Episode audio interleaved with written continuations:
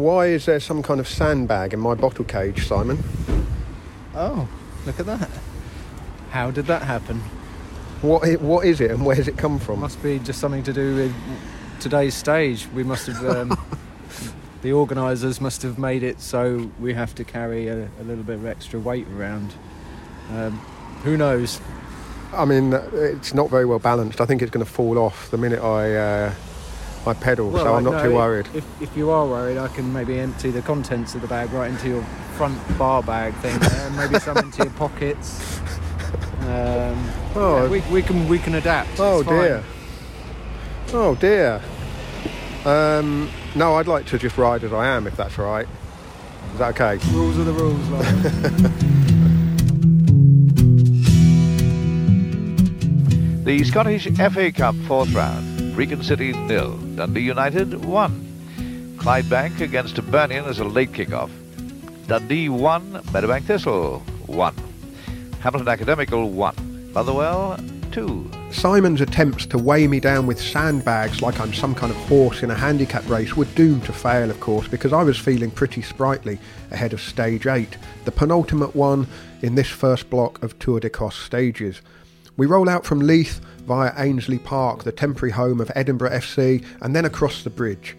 I assumed we were going across the dramatic, majestic Forth Bridge, but as you'll hear, Simon stopped correcting me after a while and let me continue in my own little world. Anyway, there's a handy online guide to the three bridges. The Queensferry crossing is a motorway, the most striking of the three, the Red Forth Bridge, is actually a rail bridge, and the middle one, the Forth Road Bridge, has cycle lanes and is perfect for bikes and pedestrians to get across. Once over the other side, we head parallel to the coast up to Kirkcaldy, home of Raith Rovers Football Club. And Raith's most famous supporter is the former British Prime Minister Gordon Brown. Then we'll turn inland to Cowdenbeath and Kelty Hearts, who at the time of recording were the newest club in the Scottish Football League, before finishing at Dunfermline Athletics East End Park. It's only 80 kilometres today, but with almost 1200 metres of climbing on particularly rolling roads, it promises to be a toughie, for Simon at least. Even you can tell that the sun is out, Simon. We've been rewarded, haven't we? This is oh so lovely and so welcome. It is. Sunshine on Leith. Literally sunshine on Leith. And uh, what's on the agenda today? Well, first stop, Ainslie Park, the temporary home of Edinburgh City, who will be moving, I think, back to a new stadium at some point. Uh, but they share with Spartans at the moment on the sort of western edge of Edinburgh. And then over the Forth Bridge, I'm looking forward to that. There's a cycle uh, lane over the Forth Bridge. I don't think we're going over. You mean the big the big pretty red one? I think we go over the big pretty red one and the car traffic goes over the more modern Queensferry Bridge. I think we're going over the more modern one, personally. I, well, our route is mapped to go over the Forth Bridge where the cycle track is. You've got some local knowledge as well, and Yeah, there, there should be a friend of mine meeting us on this side, Queensferry. Is that right? This side? South Queensferry, I think, South, isn't it? Yeah. Yes. Um, yeah, and he's going to ride with us for a little bit. Over, over the Forth Bridge. well, yeah, okay. I tell you what, whoever's wrong has to swim across. Oh dear, that's chilly. No, that's not going to happen, is it? I'm no, I'm pretty sure uh, that the route director would know which bridge we're going over. You'd like to think so, wouldn't you? Hmm. Well, we'll find out in, a, in a, probably about half an hour or so.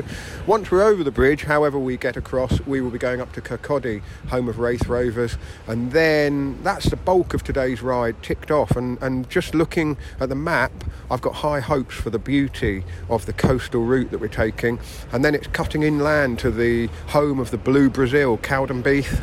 And then up to Kelty Hearts, the newest members of the Scottish Football League who were promoted last year and are going really well in League Two. It looks like back to back promotions for them, Kelty Hearts. And then down to Dunfermline Athletic, East End Park. And we will be ending stage eight there and uh, bus transfer back to Edinburgh um, for an overnight stop before the final stage tomorrow. And, and I have to say, Now that there's only two days left, I feel like I can say on tape that my legs feel You pretty that good. Bendy down thing. Yeah, You're my like- legs, my legs feel like good. sort of Old-fashioned policeman. Mm. hello, hello, hello. I, I, um, I didn't want to say it yesterday, but I, I couldn't feel my legs. I, they actually, I just feel pretty good on the bike. It's uh, been a probably ten years since I've felt these these sensations in the legs, Simon. Well, let's see how we go with a little bit of extra sand to carry. I'm afraid I'm leaving the sandbag there. Sandbag there. We ought to return it to the construction site opposite, really. We're definitely going over the Forth bridge. That's Oh, the near that. one, isn't it? Yeah. The red line on the hammerhead dashboard. I think it just feels closer than it obviously is. I mean, it's huge, isn't it? It's an impressive structure. it's amazing, isn't it? It's. I can't see anyone um, permanently painting it though. That's what they say, isn't it? It is. That I was going to ask. Yeah, if you knew the phrase "painting the Forth bridge," and that originates from the fact that basically the work teams that paint the Forth bridge, by the time they get to the end, it's time to start all over again. So it's a never-ending job. Well, the, they're not there at the moment. They're it's not. Friday, isn't it? It's bit like covering the Grand Tours. You get to the end of the Giro and the Tour's about to start. You get to the end of the Tour and the Vuelta's about to start. Um, just as satisfying, I'd say. Look at that, the snowy peaks in the distance. Look at that. Wow. Snowy peaks, little train trundling across the Forth bridge. It's a nice sound as well, isn't it? It is, isn't it? Yeah. I think this might be your friend. Friend. Could well be. But no, we go along there a bit and then somehow inland and to pick up the cycle path. I can see there's a little climb, which obviously will be the road up onto the cycle path that goes across the Forth bridge. And then we'll be on the other side and round the coast to Kirkcaldy, home of Raith Rovers, Starks Park. The Tour d'Écosse is sponsored by Supersapiens. You can use Supersapiens data to find out the foods that work best for you, when to fuel for optimum performance, and how to keep the dreaded bonk at bay. Real time glucose data at your fingertips means no more guesswork on fueling.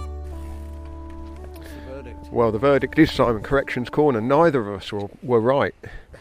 I said we were cycling across the Forth bridge, which is what it looked like on the Like map. On the map. Yeah. The road bridge is the Queensferry crossing, which is the the far one, and what you can't really tell until you get a bit closer, and we needed your friend Guy and his local knowledge to explain that there's a middle bridge which has got the cycle path on it, and from this distance it looks like it's the same bridge as the far bridge. There's no middle bridge there, Lionel, I'm afraid. So, well, we well, let's hope there is, otherwise we're swimming. Well, who won the bet anyway? So Neither of us won the Oh. bet, so technically we should both be swimming. But uh, yeah, the, so the trains go across the the Forth bridge, which has got a sort of old fairground roller coaster vibe to it. The the the red metal structure, and Guy, a friend of Simon's from back down in Hertfordshire, or Yeah. you you met each other in Hertfordshire, Yeah. was just saying that when his daughter was young, she thought the trains went down and up and down and up and over the, the arches, a bit like a roller coaster, but no, the trains, best Obviously. the the best. It's the best bridge in the world, that is. You know, I mean, the Golden Gate Bridge might have something to say about that, but It's just a suspension bridge. Now, that was built, I think, in about 1895. I could be wrong. And uh, quite a lot of people died in its construction. It was a massive engineering effort, as you can imagine, back in those days. Um, the, there's a very good cafe down there that's uh, it's called the the Rail Rail Bridge uh, Restaurant, and it's got a lot of the historical facts and figures about it. It's remarkable structure when you think about the time that it was built and the equipment that they had. And yeah, as I said, a lot of people died in its construction. and there is a bit of a football ground vibe to it, isn't there, Simon? And obviously built in the the same era that the that uh, well, I mean, maybe the football ground boom was a little bit later on. oh, sort of Archibald liked a bridge, didn't he? I think he did, yeah, that's right. Archibald Leitch was an engineer. One over the Tamar, I believe, isn't there? You could you could well be right, yeah. An interesting point about the design of this as well. I, you're not going to go on it on your route, but further up, further north, when you cross the River Tay, there was a rail bridge that was built there, and there was a disaster on it one time during a storm. The train was going across during a storm, and the bridge collapsed. The train went into the into the sea, similar estuary like this, and loads of people died. And it had put a lot of fear into the public for using trains crossing rivers. So part of the part of this mentality of this bridge was to make it al- almost look indestructible, to put the confidence back into the public to cross over the sea in a bridge. And also the rail is almost enclosed, isn't it? I suppose that gives a sense of security. It, is that right? I mean, which, which bit does it go on? No, it goes on the top there, doesn't it? On the top line, yeah, Following straight across through the middle there. yeah. So it's, uh, The huge brick legs that that stand in the water. I mean, they look sturdy enough to be reassuring, don't they? But there's something about these huge structures, and, and I find it as well when you pass anything like a I don't know a power plant or where we are, Buntsfield, the fuel depot. There's something quite I find almost almost frightening in the sort of intimidating nature of the structure. And as you say, Guy, you know the the risks that would have been taken by people actually building it, putting it together bit by bit. Quite mind-boggling, really. There's a line of symmetry to catch the watcher's eye. Waves upon the water echo, waves across the sky. Engineering waves were made, ripples carry on. A sturdy string of diamonds Strong and shining diamonds proudly standing, no more a fairy landing between the darkness and the dawn. The forth for all its beauty is deep and dark and wide. For centuries the traveller stood sadly by the tide. Ben Baker was the engineer to span the Forth at last. Arrol's were the builders whose finished bridge bewilders and enthralls us. Its humpback beauty calls us a bridge back to the past. So this is as far as you're coming with us, Guy. Indeed, I'll let you uh, carry on in peace from here. It's a nice, easy route out to Aberdour uh, along the avenue. The only the only blight on the landscape here is Moss the not Moss Mossmorran, Braefoot Bay, the oil terminal over there. But uh, yeah, it's a really nice little avenue along here. Childhood memories. All of these routes that you're going to be on today in Fife. Uh, cycled all over them as a as a kid.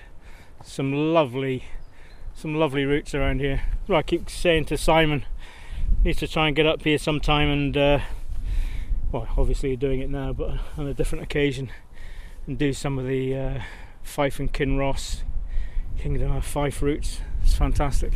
When we're not so tied to having to get to football stadia, I guess, where our route is slightly dictated to us by by that. But we've come through another place of significant British sporting importance in Dalgety Bay here. Yep, indeed. Uh, Stephen Hendry, uh, the world's most successful snooker player. I think he's still maintains the uh, the lead. I think it's seven world titles. Don't think uh, anybody's beaten that yet. But uh, yeah, he was one of my best mates at school. Um, got a. I've just been explaining. He's got a snooker table when he was about six, not sort of six, be about eleven years old. He used to play in his garage and uh, his dad had a fruit and veg store in Dunfermline, And after school, he used to have to go up there and often hang around in his dad's shop and pretty much getting on his dad's nerves, I think. So his dad got him a membership of the Classic Snooker Centre. And um, yeah, he undoubtedly had a natural talent. I mean, he used to play all the time and practice all the time, but definitely had a natural talent. And we used to play pool a lot at lunchtime. We'd we'd disappear from school and go up to the uh, local fish and chip shop, and they had a pool table in there, and we'd uh, we'd play pool.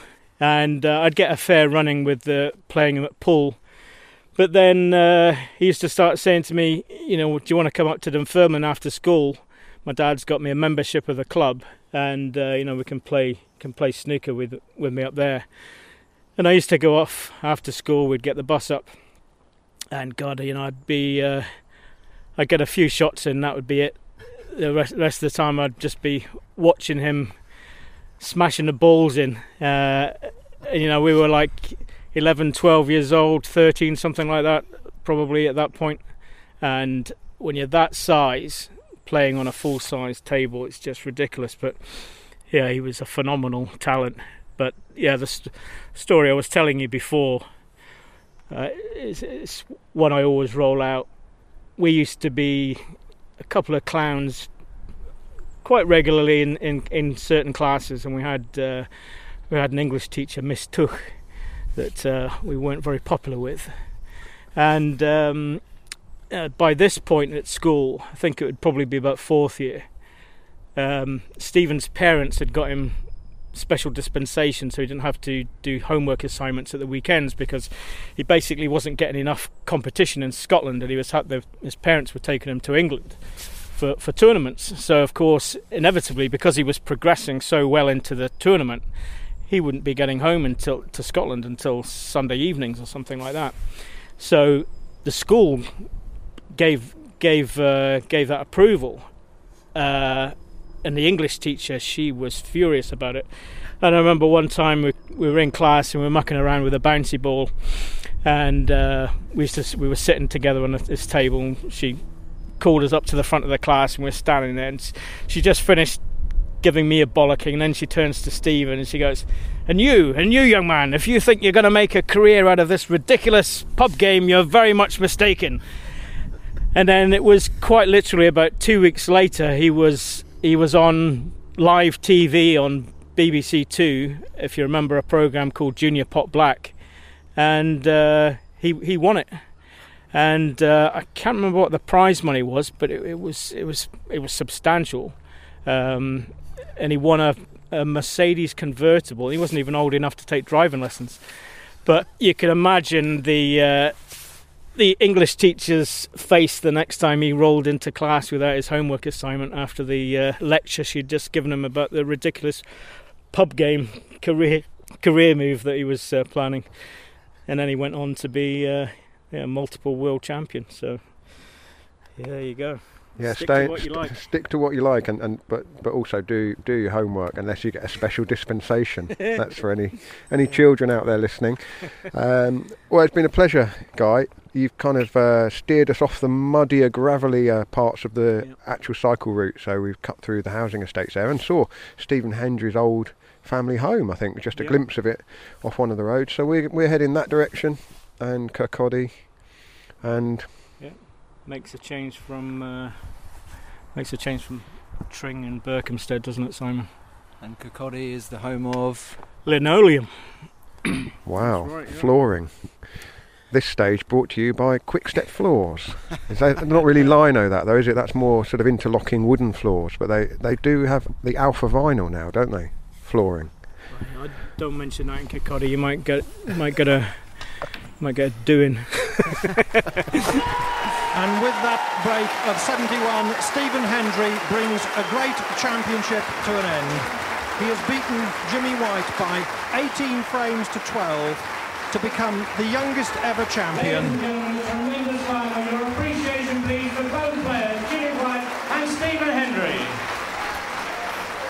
Well, Guy's tales of childhood snooker matches with Stephen Hendry reminds me of our high stakes snooker tournaments when we were about 11. Do you remember? I do remember. I remember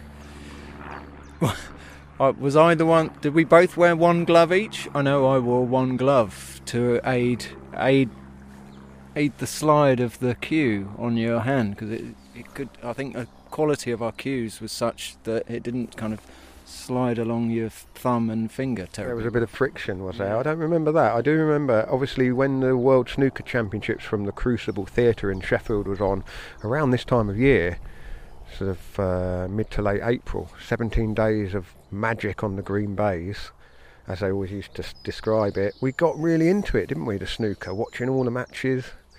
Uh, who can forget the eight ball, the eight ball, the black ball final between Dennis Taylor and Steve Davis in 1985 that you Remember that vividly. Yeah. well, you were allowed to stay up to watch it, and I wasn't. Oh, I c- no, I remember coming back down for some reason, and my parents basically said, "You, you, you got to have a look at this. This is um, extraordinary. What's happening here?" And yeah, We we would have been about glasses. n- nine, ten at that age, at that time, wouldn't we?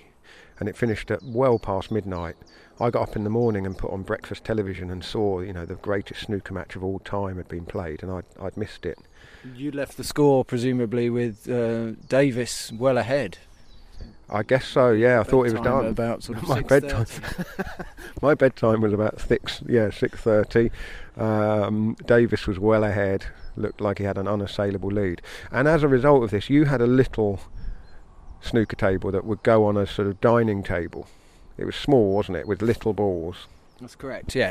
It, and it wasn't standalone. It was yeah. It was manufactured so it would go on the dining room table, and yeah, you could sort of shuffle round, and then you, but you could uh, angle it so the upper you, the opponent, would have to take his shot, so his cue would hit the wall. of your dining room. And we, well, we arranged a, a tournament of two players, me versus you. So basically, we all we got straight through to the final. We made a little program, didn't we, from a, some A4 paper. Drew. Sure, you made a little program. I probably made a little program. Yeah, wrote the wrote the biographies of the pair of us, and your dad sourced a couple of bow ties that we wore. So we were matching the snooker etiquette, dressing up smartly for the final.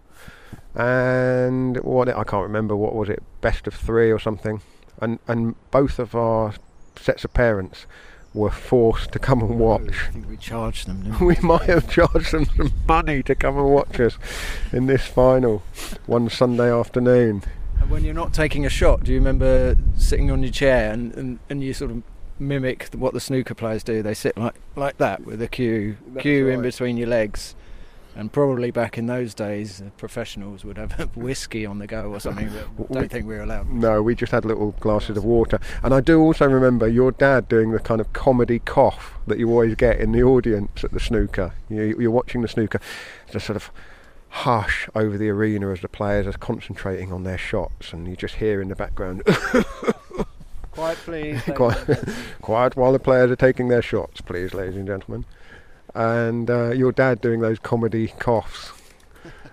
and I think my memory of this is that you won. I'm not sure it was even close. Um, and I suspect that was probably the first and last ever Shendish Edge snooker championship. We, we put on a we put on a couple of concerts as well. but Oh, that's, well, that's let's for that's day. for that's for another podcast entirely. I mean, uh, I mean, uh, uh, yeah. oh, oh, fond memories of ch- 80s childhoods. You, you made your own fun in those days, didn't you? Hey, you made your own fun. We've not even talked about the week-long stage race I organised for you. We're on it, aren't we?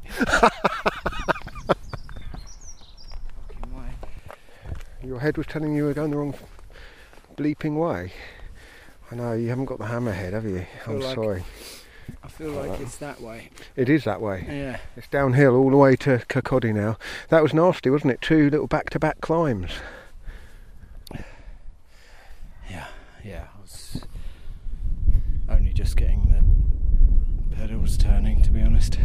Oh, mate. nearly there. Nearly there. nearly at lunchtime. There, there, Oh. nearly there. Um, well, I know what it feels like. I remember. Do you remember? I sort of remember when. Sorry, stop saying remember. What do you remember when I didn't realise why you got annoyed with me when you had those extra bags of sugars and we were riding up hills? And I'd come, I didn't know, I wasn't doing it deliberately, but I'd ride alongside and then sort of freewheel a bit and and it, it the noise of it really got to you. Like stop stop coming alongside me and going and yeah. Well remembered. i'm i'm in that boat now really watching you cruise off into the distance making it sort of really making it look easy really Wouldn't necessarily say it's easy, though I found those two climbs quite tough. The one out of the town there, what was it called? Kinghorn, I think. Certainly came past a golf course and up through the town and then across the road and then up another little country road. But been looking at my stem have you? Oh. Well, look, we are really very close to Kirkcaldy and lunch, and then we can we can see the end of today because we've got three grounds in quick succession, and it's just just we'll just get between the grounds as as best we can. i'm still enjoying it don't get me wrong still Here comes the RAC, Simon. Have you called them out? the fourth emergency service, I think. Is that what they call themselves? I don't know. Complete peace of mind is their slogan. can you fix my legs We've got some spare legs in the back of the van, don't you worry. Have you noticed though? Is it am I imagining it or is there a distinct whiskey aroma in the air? A sweetness.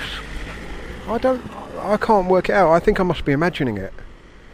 It's a freshly ploughed field there No, I've me- I've noticed it quite a Oh, bit really? since we've since we left your friend Guy actually, and we got well, we went along the east. Uh, no, the Fife coastal path, a little bit too off-road for us. That wasn't it. We managed to get ourselves back onto the road, and now we've wiggled inland ever so slightly. We can see the sea. There's a Scottish flag flying on the house there. Very nice. Uh, I don't like the way it's flying. it, it, it's, it's suggesting we might have a headwind into Cor- Kirkcaldy up the coast, but then we're cutting inland, so we'll be. Don't worry, we'll be going. We won't be into that headwind. I don't think.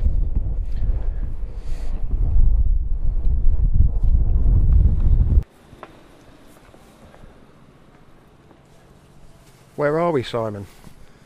We've arrived at Cowdenbeath. I've been looking forward to this one. I know, I have too. I feel oh, a great deal of sympathy for Cowdenbeath. They're well, well adrift at the bottom of the bottom division of Scottish football and will have to scrap for their lives to stay in the league in an end of season playoff against uh, whoever wins the playoff between the Highland League and the Lowland League. So their survival as a league club hangs by a thread.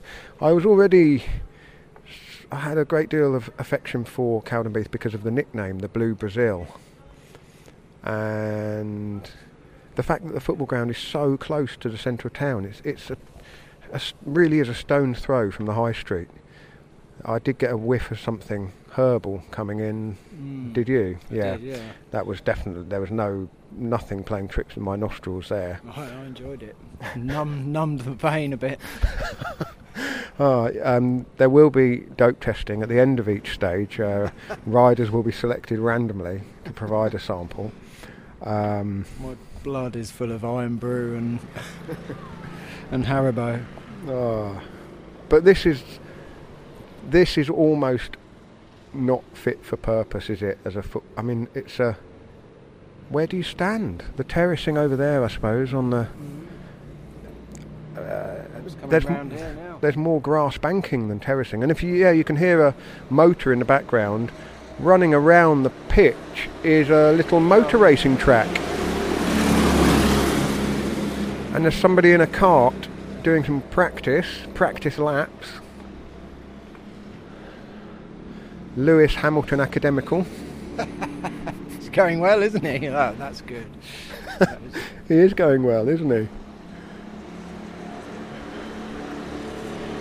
Oh. Fantastic. Hi there. How you doing? I'm doing wonderful. Brilliant. What's happening here today then? Where have you been today? What are we doing? Where have you been on Where your bike? been? Well, we're, we're cycling to every Scottish Football League ground. Oh, So we've come from Raith Rovers, and after this we'll go to Kelty Hearts and then Dunfermline, and then we're done for today. And then tomorrow we're going up to Alloa. oh, Mad, yeah? up to the shade hole up there.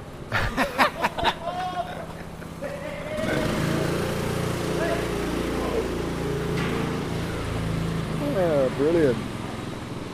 Brilliant. Where wasn't he keen on? Don't think he was a big fan of Alloa. No.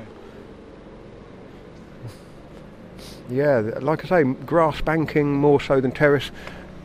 A modern stand here, and then a, a slightly older stand with wooden benches there. But there's just something wonderful about these places that draw. He's not happy. The driver's not happy. He's got some problem with his. Is his earpiece radio not working? Don't know. He's in the pits, though, isn't he? He is in the pits, yeah. A little bit of Friday afternoon.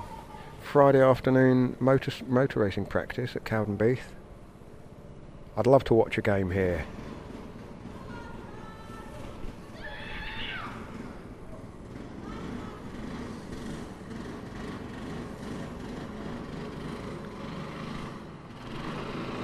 Means business this time, I think, doesn't he?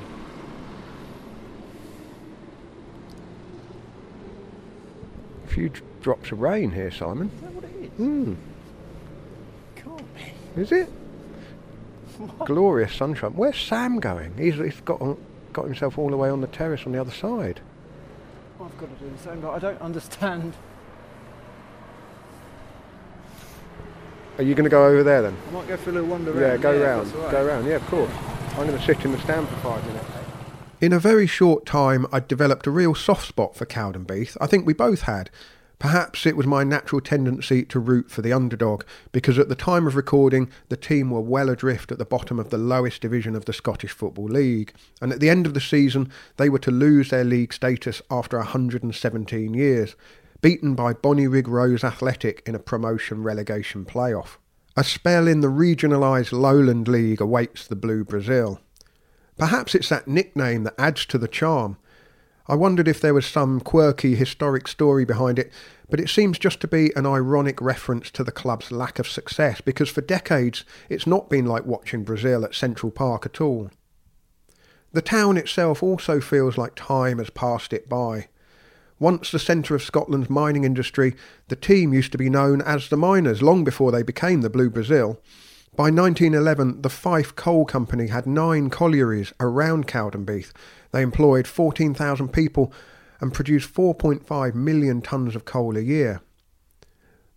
With the town thriving, it meant the football club attracted good crowds, but over the years that support has dwindled away to one of the smallest in the league. And over the decades, the mines closed too, and by the 1990s, the industry was all but gone. The legacy for Cowdenbeath is a serious subsidence problem, which means the high street is sinking, and the local authorities have to do a lot of work to stabilise the old mines. It's not a new problem. Back in 1957, the MP Sir John George said in Parliament, I think of Cowdenbeath, a sober man walking in the streets might be allowed to doubt his sobriety. Subsidence has caused the houses to lean over much worse than the Tower of Pisa. The streets have undulations in them like the waves of the sea. Those houses were the happy homes of simple people and have been damaged by subsidence. The great ambition in Fife and elsewhere is for the old miner to own his house. He wanted that bit of standing in the locality, that little stake in his own country. He got it, but very often it was ruined by subsidence. Chute à l'arrière du peloton. Cycling podcast team car at the back of the pack, please. That's Seb Piquet, the voice of Radio Tour, to remind me to tell you that the whole Tour d'Écosse series is sponsored by the Hammerhead Karoo 2 cycle computer. Now, I may not have known which of the three bridges would get us from Edinburgh across the water and into Fife, but the Hammerhead Karoo 2 was in absolutely no doubt, and it's a good job too. We simply followed the yellow line up and over the bridge to the other side. I felt that the Karoo 2 really came into its own on stage 8 because there was a lot of quite deceptive climbing, no real outstanding hills, but it was up and down all day, and I had all of the data at my fingertips with the climber feature telling me how far there was to go to the top of the rise, how steep it was going to get, and what sort of distance there was to the next climb. And this was all information that I had that Simon didn't have the benefit of. And so, in comparison, he was riding a little bit in the dark, whereas I knew exactly what was ahead of us. And, well, I don't want to do Simon down here because he clearly was struggling in my slipstream a bit. But I think the Karoo 2 gave me a little bit of an edge. If you would like to get a Karoo 2, you can buy one with a free heart rate monitor included at hammerhead.io. Use the promo code CYCLE at checkout. Add both the items to your cart, that's the heart rate monitor and the Karoo 2, and then use the promo code CYCLE at hammerhead.io. Science in sport. Not just the fuel of athletes, but the fuel of champions. From Filippo Ganna to Ethan Hayter, and now Lionel Birnie and Simon Gill.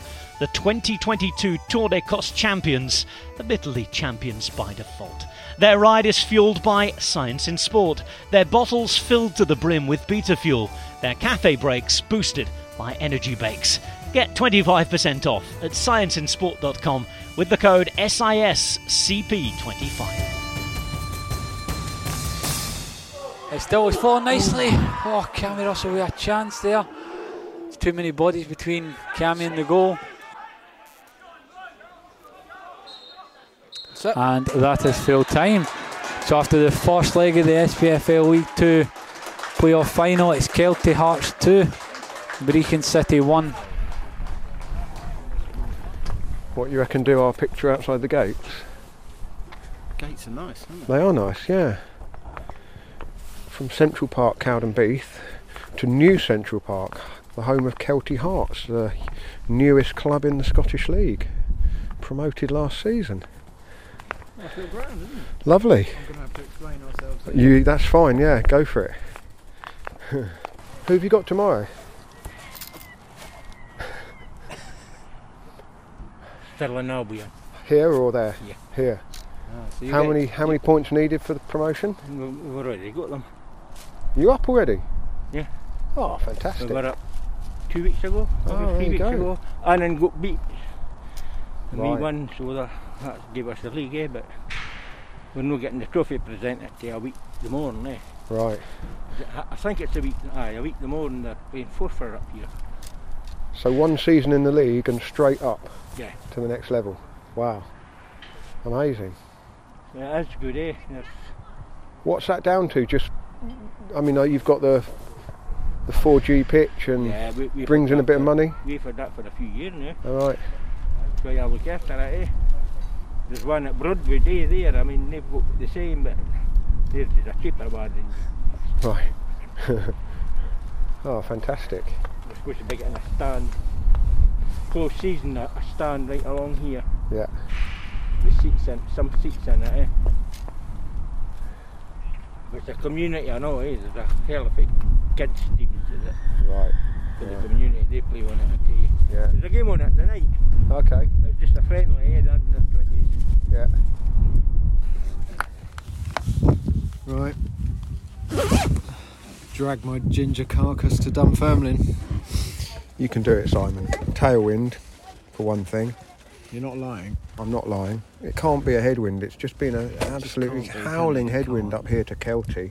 We've got to retrace our route back down to the main road bit there and then into Dunfermline. We don't even have to go all the way into Dunfermline. The ground's on the outskirts of town. And then The mothership will be there, won't it? the mothership will be there. Sam will be there. He'll give you a uh, give you a, a cuddle, I expect, if you need one. He's, he's shaking his head. I do. I am a bit stinky. We've pushed our luck a bit today, haven't we, Sam? I think perhaps relieved tomorrow's the last day. The Tour d'Écosse series was recorded by me, Lionel Birnie, and Simon Gill.